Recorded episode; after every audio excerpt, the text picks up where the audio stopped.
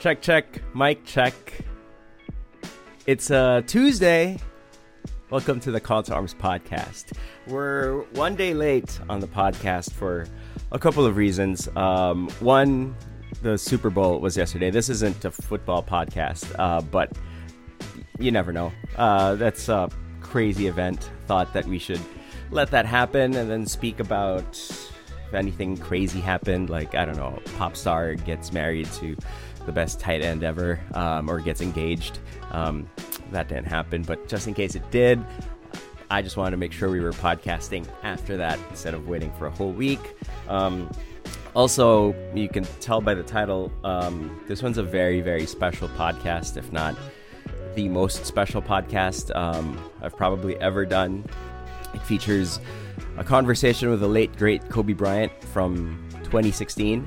Um, I'll get to more of that in a little bit, but um, as you can imagine, it kind of took a little bit more time than usual to, to get this one prepared.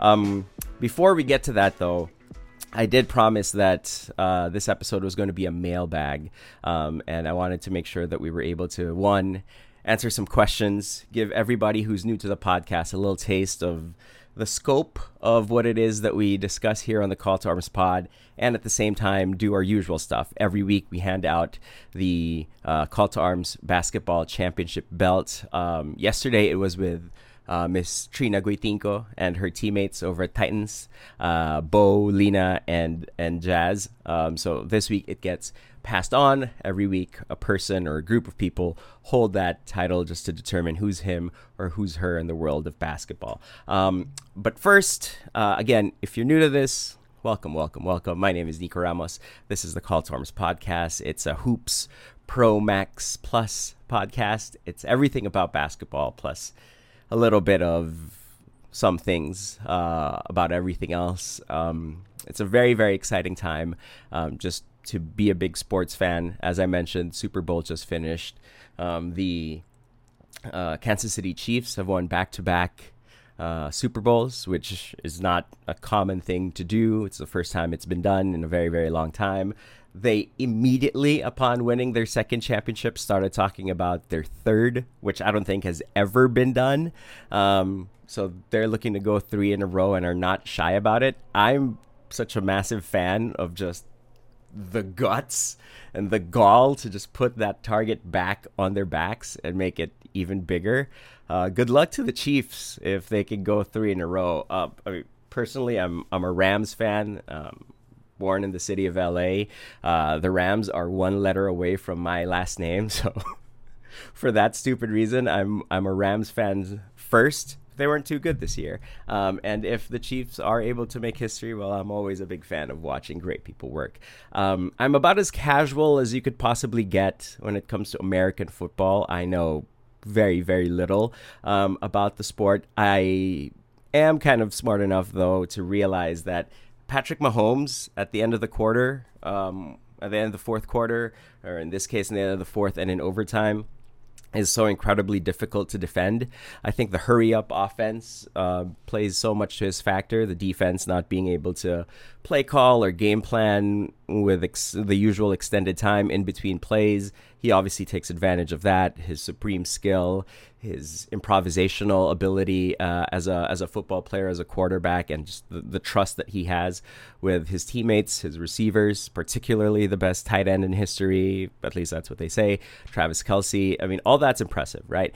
But it leads me to naturally wonder, like, what's the basketball equivalent of that? Like, you're you're up three in the fourth quarter or in overtime against Patrick Mahomes. He's gonna get the ball.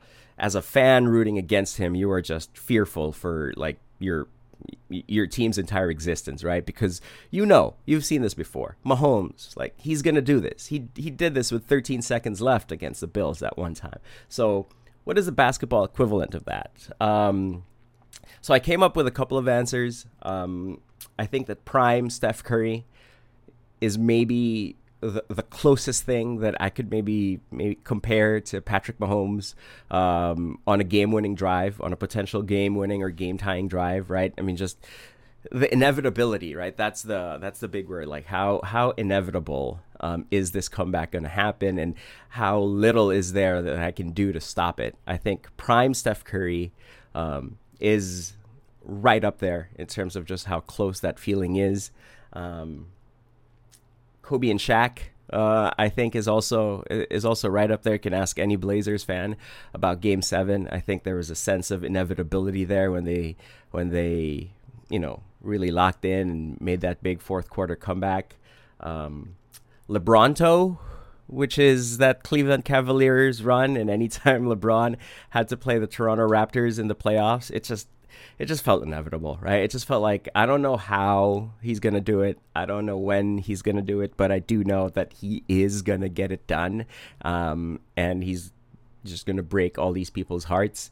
Um, and in a fantasy world, I don't know if Jawo Mark, JJ, and Justin Brownlee all played for Ginebra all at the same time, and the crowd is rocking, and the stadium's full, and everyone's stomping and jumping and clapping and chanting Ginebra. I think I think that's about as as close as as it, it gets to a similar similar feeling of inevitability. So if you're not a big football fan and maybe you're trying to contextualize what it's like going up against Patrick Mahomes and trying to defend him on a game-winning drive, I think those are my best examples to kind of really get that that that similar feeling. All right, um, I want to get to a few questions. I can't do a full uh, mailbag because uh, we, we we do have something special on the back half of this episode. But I did still want to make sure that I, you know, fulfilled my promise and I got to some of the questions that you guys had sent um, over Instagram. Um, I want to start with um, Erica. Erica has a deep question on Instagram. Says, "What is what was my clarity of my whys during my early twenties? Um, I didn't necessarily have a why outside of get paid." Like earn a salary in my early 20s, survive, make it to the next paycheck. Um, I moved out quite early um, in my life. I I I stayed away from home in college. I went to UP in Los Baños in college, so I dormed. Uh, so I got used to not living at home. And then after graduation, I was so used to it uh, that I just went on and, and moved out early. So that meant that I had, was starting to pay rent, uh, I guess, earlier in my adult life than usual and I don't have a philosophical answer uh, for you, Eric. I just I just wanted to get by, uh, and I guess do as good of a job as I could at whatever work I was doing. I was doing four or five different gigs at the time. That was that's essentially my why. Uh, the clarity is the hunger. the clarity is the threat of the literal hunger, or the threat of getting evicted, um, or wanting some new sneakers. Uh, I'm not saying I had all my priorities in a row in my early 20s. Um, Jonathan wanted to ask, how was your UAAP courtside reporter experience back then? It was a very, very fun time because I got to do it with some really, really good friends. Um, uh, on my first year, it was Ricky Flores' second year. We almost instantly became really, really good friends. They already were dating her and Martin, who was the star UP Maroon at that time, and we just immediately clicked, uh, clicked, uh, and just took off as friends. And we've been friends, and we still are friends to this day. Uh, I met some, you know, uh, really outstanding people at at the time. Um, Aaron Atayde was fresh off of his courtside experience and was in his first year as, as an anchor. Um, Boom Gonzalez obviously was a big mentor to, to all of us.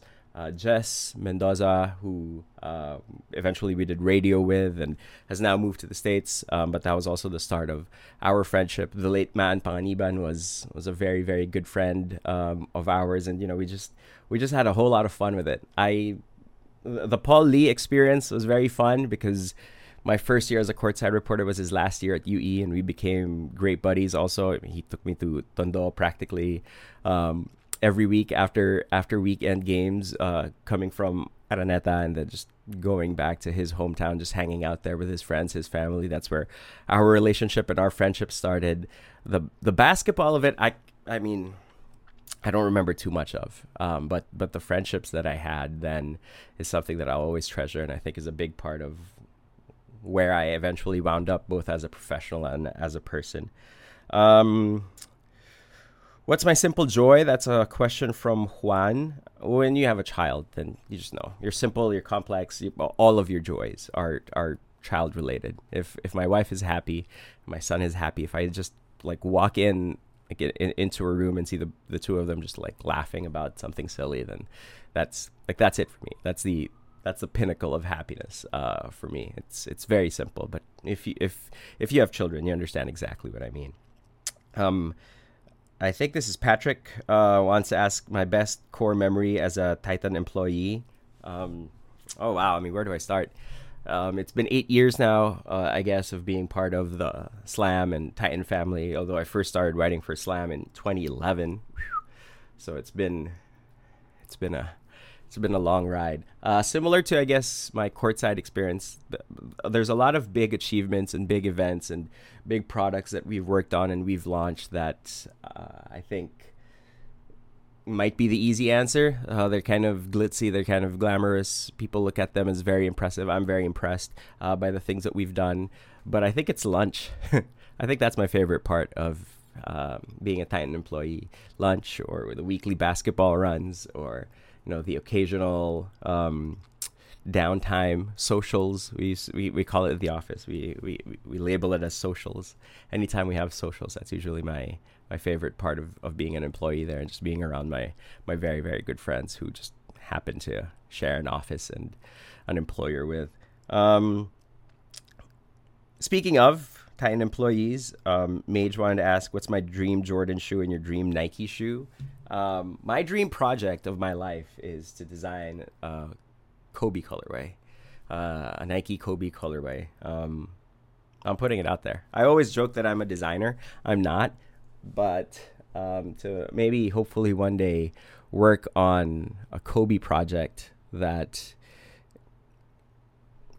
you know maybe encapsulates the the love that I have uh, for Kobe for everything he stood for and the brief encounter that we had in 2016 when I got to meet him personally. You'll you'll hear it uh, in the interview later on. I think that's probably that would probably be my that would be my dream dream project. I know it's not a shoe or a colorway that you know I'd I'd want to own. I own enough shoes, but I don't know. I, I'm I'm putting it out there. Um, hopefully one day. I'm not reporting anything. There's nothing in the works, right? There's not there's not anything that I'm uh, working on currently. I'm I'm far from it. I don't know how it's going to happen or if it's going to happen or why it's going to happen. I just I just do know that my dream of all dreams in my profession and I guess in my in my you know personal affection for um, footwear, for sneakers, for this industry, for basketball, and you know as a Kobe Bryant fan is to yeah one day, one day have have my own kind of story onto a onto a Kobe shoe. Hey, dream big dreams, dream big dreams.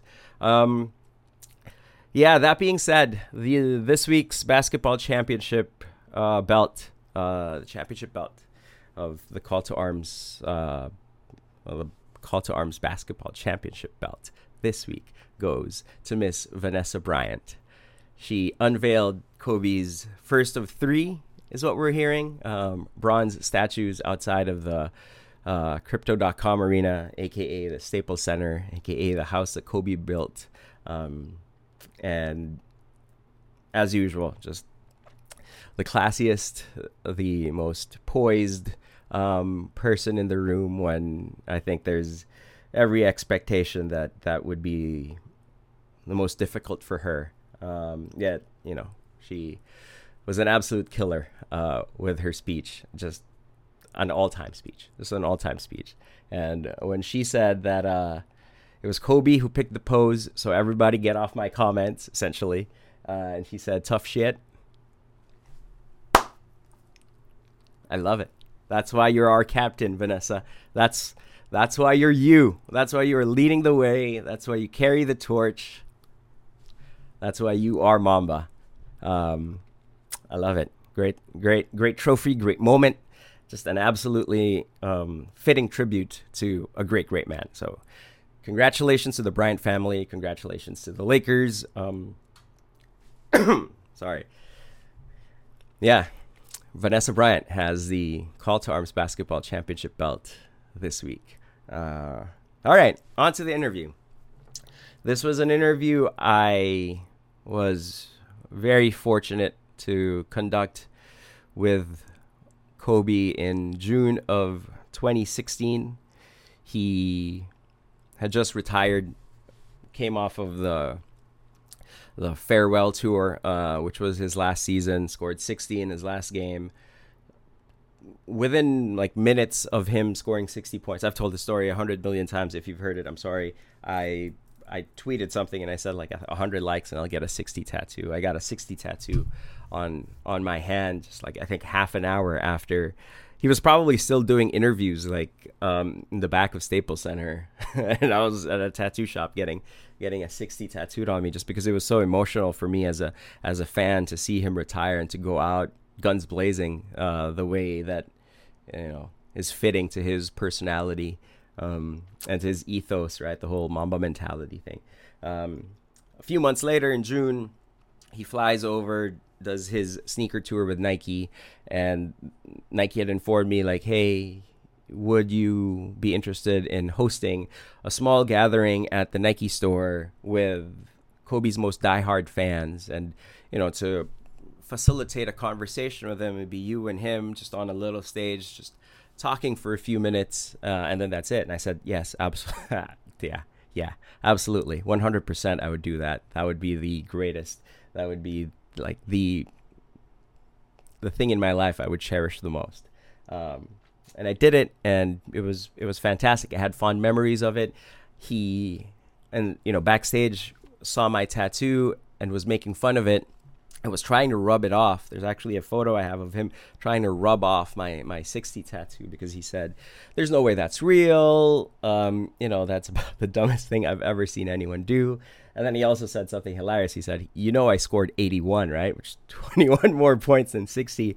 Um, you know, it's just you know giving me a tough time about it, and we were laughing. And I said, "Yeah, you know, but you know, 60 it means it means so much to me because on your way out, man, I mean, you just you took 50 shots. I mean, that's that's incredulous." Um, anyway, a few moments after that, it really wasn't long. You know, I'm not sitting here saying me and Kobe Bryant were great friends. We had maybe an an hour, maybe less, um, of an interaction together. Um, a few minutes after that, I, I, I came out. There were about maybe 30, 40 people in, in the room. I introduced him. We had um, what's essentially like a 13, 14 minute conversation.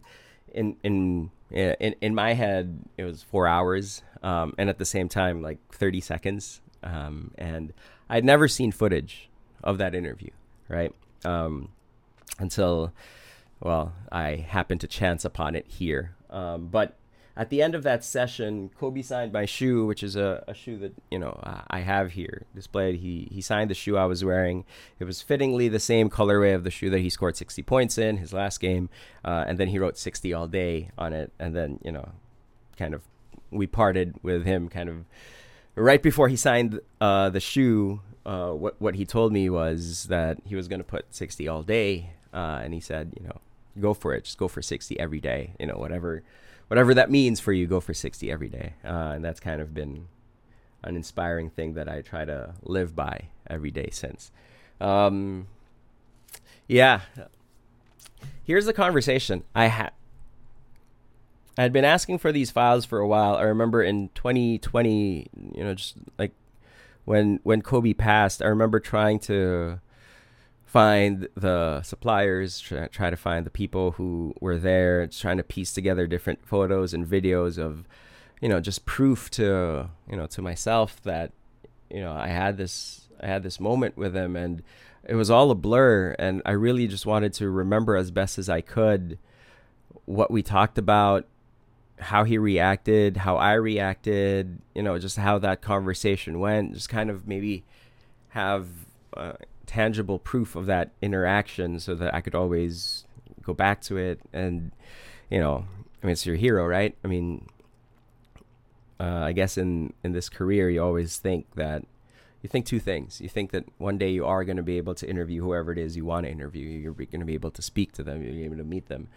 And the second thing is you, you assume you hope you dream that you're going to be able to do it again. So after I spoke to to Kobe in 2016 I think my hope, my dream, my ambition was to be able to get good enough at my craft that I'd be able to do it again. Um,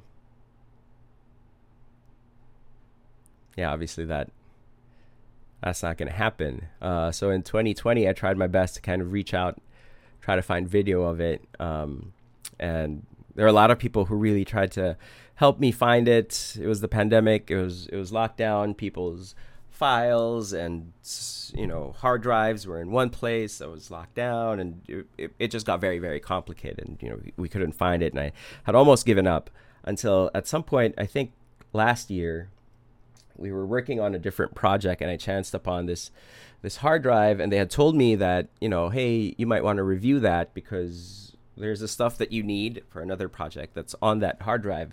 But also, I think we found the Kobe files. I think we found the Kobe interview. Um, just you know, go through it, and I'd always known that the video was there. I'd always hoped that the video was there. I think while scrolling, I just saw like a file type, and you see the size of the file, you see the length of the video, you see a little thumbnail, and I'm like, oh, that's it.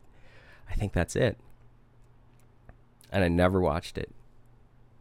I never opened it. I just I just knew it was there and I just I don't know. I just I just never wanted to watch it. I just never wanted to I just didn't want to see it. I thought I'd I thought I wanted to see it so bad. I went through such great lengths in 2020 right after he passed to go and see it and find it for selfish reasons, to keep it for myself, to you know, to to show to my loved ones that you know I, I did do it. I did have a moment with Kobe. I had a conversation with him. He laughed. I made him laugh.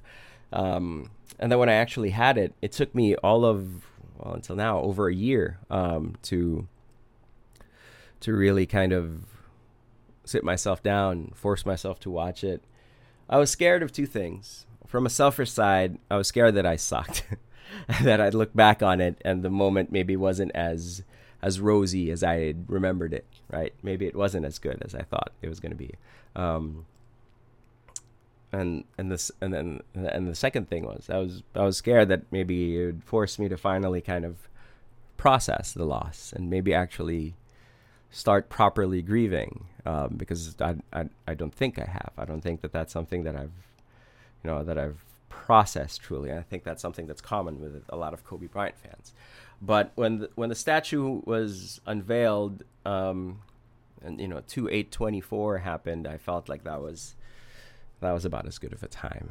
That was about as good of a time to watch it, review it, um, relive that moment a little bit, and then eventually over the weekend. This is the main reason why the episode is late. I think I spent a lot of time thinking about if it's something that I should share with other people. Um, and I'm doing so because, one, I, I mean, well, the first fear is kind of true. I think I did actually maybe not do as well as I thought I did upon review. I was very young. It was eight years ago. I was meeting my hero. Please cut me some slack. Um, but also, I think that it's, I think that it's important um, because it might feel like we're losing more and more of him with each day that passes, right? And with each milestone that kind of passes and you run out of maybe actual tangible big event things to look forward to, right? Like you know, his jersey went up number 8, number 24 is he's in the Hall of Fame. Um, he has his statue now right? Although it was great news to hear that he'll have two more. I think that it. I, I think that one of the big reasons why I decided to finally share it was because I think that it's important to always kind of have just fresh imprints upon him. we all replay our favorite Kobe Bryant videos, and we all, as Kobe fans, I'm sure that you guys are like me. If you chance upon something on Instagram of him talking, um, of him talking about anything in the world, right? And it's the first time you're seeing it, you're so excited and you save it, right? Because you know, this is my this is a this is fresh Kobe, right? This is fresh Kobe content that I'm seeing. I'm hearing him talk about something new, something different. Um, I just wanted to share that with with other people and other Kobe fans, and also, I guess, a very important reminder for all of us to stay in the moment, to appreciate it when when you do something good, when you meet someone special, when you have a special moment. Um, so yeah, So, without any further ado, um, I know you want to hear Kobe. You don't want to hear me. Apologies, but for half the interview, you'll you'll hear me asking the questions. Um, but uh, I want to thank the great people at uh, Treehouse. This is this is their video. It's their native video. It's it's about as raw of a video as you're going to see. So apologize. You know, I apologize if the, the quality isn't uh, crystal clear, perfect. Um, but thank you to them for being gracious with it. Uh, thank you to my friends from Huang's for you know helping me find it, uh, and thank you to our, our, friends from Nike Philippines, to Gino uh, Ferrer in, in, in particular, who I had a conversation with in 2020 and really tried to pull out all the stops back then to help me find the video and you know encourage me to share it. Um, and yeah, I mean, for picking me in the first place uh, to host it and talk to Kobe. So without any further ado, let's travel back in time. Uh, 2016. Here's my conversation with late great Black Mamba. Here's Kobe Bryant. You, ladies and gentlemen, are an esteemed company because all of us are crazy for the Mamba. Is that correct? Yeah. There are a lot of numbers. There are a lot of numbers that mean a whole lot when it comes to this man. There's eight. There's 24. There's 81. There's the 60 I got tattooed on my hand 30 minutes after the last game. And there's number one. Ladies and gentlemen, the one and only, the Black Mamba himself, Kobe Bryant!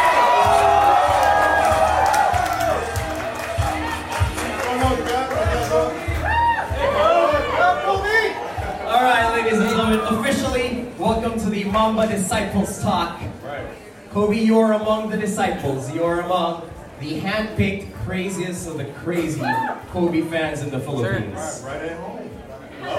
it. It was, uh, you know, I wanna, I wanna start off by going to last night where a lot of us were. It was a very emotional moment for you last night, and you're, you're someone who's made a very, you know, esteemed reputation of keeping that.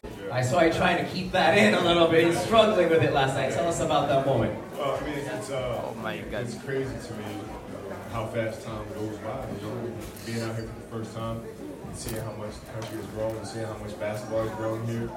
Now to stand on that same court, um, I stood the first time I came out here as a very young young man, um, and to see how much the game has developed and how much they've it is just emotional. And you know, we're, we're talking about championships that aren't there for you to chase anymore, but that moment right there, you know, having your banner really juxtaposed against the Thrilla in Manila banner. Those are the only two banners up in Coliseum that's seen the greatest of the greats here in the Philippines. What what does that mean to you to to know that you're regarded as that special? Well, you know, it's, it's a tremendous honor, and you know, it's uh, for me the excitement is, greater than championships because um, you know, championships is something that comes and goes. Like there'll be other players that win championships, there'll be other players that win MVPs. Um, but what really makes a career special is um, what legacy do you leave after? You create and inspire something that um, people can internalize and, uh, and, inspire for them to reach a greater sense of self? That's the true championship, right? If you can inspire a person to inspire a person, right, then it becomes this beautiful cycle, and that's the ultimate championship. Now, you, you, talked about creating. That's a word that I want to get right into. You, you spoke at length yesterday about your focus now shifting into innovating, continuing to create with Nike, continuing to you know, make product and improve products. How, how hands-on, how more hands-on are you now when it comes to developing athletic wear, the footwear? No, no more than I have been in the past, you know, because the process works beautifully. So when we sit down in our meetings, we always talk about innovation. We always talk about the story and um, how to create the best products. They like me. um, how to create the best products to help our athletes perform at the absolute best. And uh, we love to do that. I mean, we love to sit around in meetings and just geek out about nature, about human nature, about performance, and you know what can we do, what they say we can't do, okay, let's do that. And uh, we enjoy it. We'll continue to do that. Now, you, you talked about that, you know, looking to human nature. You've always looked to animals, you know, apart from the black mamba. I mean, we've had a cheetah sneaker. We've had we've, we've had a we've Yeah, had great all whites, uh, great whites, dart frogs. dart frogs, which were I think the the most interesting. If you know, we that's the same one that I kind of went below the radar, which was an orca whale. The orca, Orca, yeah, yeah. yeah. That, that, those those are things that you know no one has really ever done before, and I don't think anyone else as an elite athlete has that much of an interest in you know, in Animal Planet, I Yeah. guess, uh, on their TVs. If you were to pick an animal that you know you feel is very closely linked to Manila, if you were gonna make something the Manila Mamba animal, what would it be? Well, but it's got to be the black mamba from the standpoint of No what doubt, they no stand doubt. for. You know what I So this is the official Black Mamba Well, home. because because look, the reason why I love the black mamba as an animal is the fact that um, you know, it, it, it, it fights for its territory and for its ground. Right? It fights for that, no matter what. It's not afraid. It's not going to be intimidated. It's not going to be bullied. Right? And that's what I loved about the character of the black mamba. And hopefully, everybody here in Manila can embody that, the Philippines can embody that. Not just in basketball, but in anything else that they try to do. Now, first of all, it's great that the Black Mamba calls Manila home, and Manila is, you know, Black Mamba land. That's that's something we, we truly appreciate. We talked about the design process. What was your first thought when you saw the first sketch of, of the 11? Of this, so you knew that you were gonna you were, you were gonna end with this one. This was gonna be the swan song sneaker. Yeah. What, what, what was your first thought, first sketch, first meeting? Well, you know, the, the, the first sketch and the first meeting just centered around, we talked a lot about, um, about moving on, right? And how hard it is to move on. And it's like a snake that sheds its skin. You know, the, the, the, skin dies, and now you're moving on and you're growing a new one, right? And that's what, that's what the first meeting was about. It's about that kind of death, if you will. And uh, now how do we tell that story through product? But that was, that's the original, that's the core of the idea. Now, the Fade to Black collection re- released here. Um, I'm, I'm wearing the last one, the Mamba Days that, that, that you wore. And it really featured what a collection of, just 13 incredible sneakers. I know it's like, you know, it's like asking a parent which one's their favorite child, but which one will have to be you, the speaker that means the most to you, apart from the last one. That's so tough to say because we really every every issue that we that we do is a part of me at that moment in time. So it's a it's a reflection. It's a it's a mirror of uh, where I was emotionally, spiritually, um, performance wise. So it's really tough to say. I mean, I look at the shoe collection and really see myself at the age of 26, 27, 28, 29. You know, so it's just a part of my growth.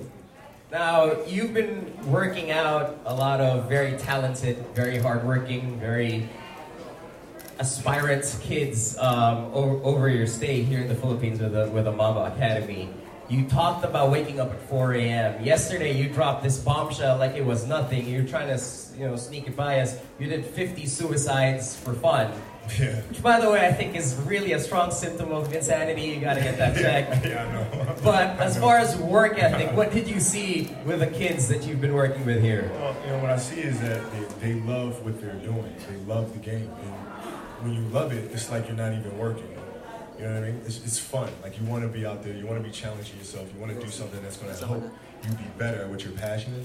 So from that perspective, it's just having fun. Like running 50 suicides, and it was fun because I'm on the court, I'm moving. This is what I love to do. I'd rather be no place else. And for the kids, that's exactly what I've been seeing from them in these past couple days. And i- i- is it a situation where, you know, as much as they're happy to see you and you're happy to see them and work with them, um, I noticed that you were also very quick to, you know, point out something wrong. You're also very Yeah. quick to, you know, point out a bad habit, single someone out. You know, it, it doesn't matter. Can you talk to us about how important that is for them to hear something like that from someone like you? It's very important, but you know, it's also very important to um, to be really uh, straightforward and honest with each other because that's the only way you can get better. You cannot get like if you know we're friends and you're playing the game and you're doing something incorrectly. It's my duty as your friend to tell you, right? And this way you can get better. You can identify it and improve, and also self-assessing. It was really hard, like for me, when I had a bad game, it was really hard to go home and watch the game. You know, because you, you, just want to watch all the good stuff. you know, um, and it's really, really hard to look in the mirror and point out the things that you're weak at. You know, the things that you did that you did incorrectly, and um, you know, and hopefully the kids here understand that. That's why I'm really quick to jump on them and say, nope, that's not right. Do it again. Now, I, I want to talk about Kobe Inc. for, for, for a quick second here, and you always mention the word storytelling. Coming up into that into that last season of yours, obviously you had probably the most interviews you've ever had in, in your life throughout the course of an 82 game season. And you know, today we hear you keep mentioning that word, storytelling, storytelling, and you know, we're, we're, we're, very curious as far as you know, where, where does that where does that take you when it comes to product, when it comes to innovation? What's the story now that you have to tell? Well, I mean, it's such a common thread of, of creating you know, information, um, you know, inspiration, and then products that enable you to reach the best version of yourself. You know, but there's certain levels out there of knowledge um, that are untapped. Right? I want to be able to share more of what's up here with the rest of the world. And the best way to do that is through storytelling, is through the written word, is through entertainment, and, um, and also other great minds. And who are the people out there that are doing these amazing things, and how do they do it? Why do they do it? Right? And be able to share that information in a very compelling way. And I think that will elevate our culture. You know, we have a story to tell here as well. I'm sure every single person here in this room has a Kobe story that you know, maybe starts here today. This is probably middle oh. chapter. A lot of, a lot of, for a lot of us here, this is the highlight of, you know, our basketball and Kobe fandom is being this close to you.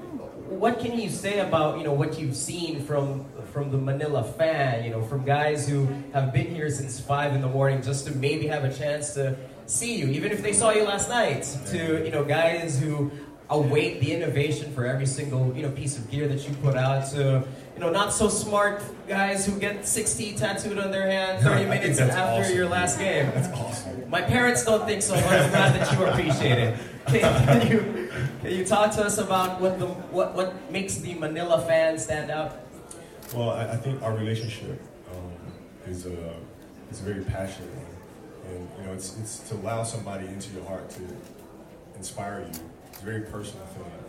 And from the first moment I came out here, to see the expression on the kids' faces, how much they loved the game, how much they were open to hearing what I had to say and teach about the game, inspired me as much as it inspired them. And so that relationship is a very special one. If you think about people that inspire you uh, to get up in the morning and work hard, and that's something that moves you, and that's something that never leaves you. And, you know, when I come out here on days like seasons when we lost championships, and uh, you know, I come out here and I hear the reaction from the fans, and I say, you know what, I gotta give it a championship. And I want to come out here as a champion, and we can all celebrate this. And um, so they've inspired me as much as I've inspired them, and that makes our relationship extremely special. Last one for right now. We heard obviously Kyrie Irving say that it was be like Mamba, Mamba mentality in his head when he pulled up for a three-pointer to win a championship in Game Seven against a 73-win team. The the other day, I was sitting next to Kevin Durant, and he was saying I had to get Flyknit on my sneaker because Kobe had it first, and I felt so jealous of Kobe. You see these guys who you've spoken so highly of as you went on your on your Swan Song season. What's what's making you watch basketball? Like when you when you turn on the TV, is it straight to an NBA game? Who is it that guy that you okay? This must see TV for me. I have to watch this yeah, guy or that guy. I check in with a lot of the guys. You know, like, like they'll call me to reach out. Like Kyrie, I've spoken to Kyrie throughout the season, spoken to him during the playoffs. Um, Durant as well. And uh, it's, for me now at this stage, it's just really a relationship thing. Like I want them to do well personally, but also I, I want to be able to share as much as I can, um, so that they, when their time comes, can inspire the next generation and teach the next generation. Right. So it's this whole cycle again. Um, so I watch just for them to do well, and if they ever need anything, they always call me and I talk to them and help them out as much as I can. Well, I've got a rec league coming up soon. I'll make sure to call you once the playoff Yeah, season starts. I know, man. Mamba mentality all day. Man. Hey, it's a story that you're telling, and they're gonna hopefully tell as well. Kobe Bryant, ladies and gentlemen.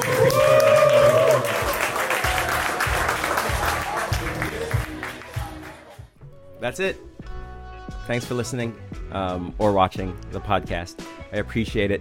We're going to NBA All Star in Indianapolis. Um, we fly out tomorrow, so watch out for a lot of great All Star content on Slam Online PH, on my channels, and everywhere else. Hope you guys enjoyed it.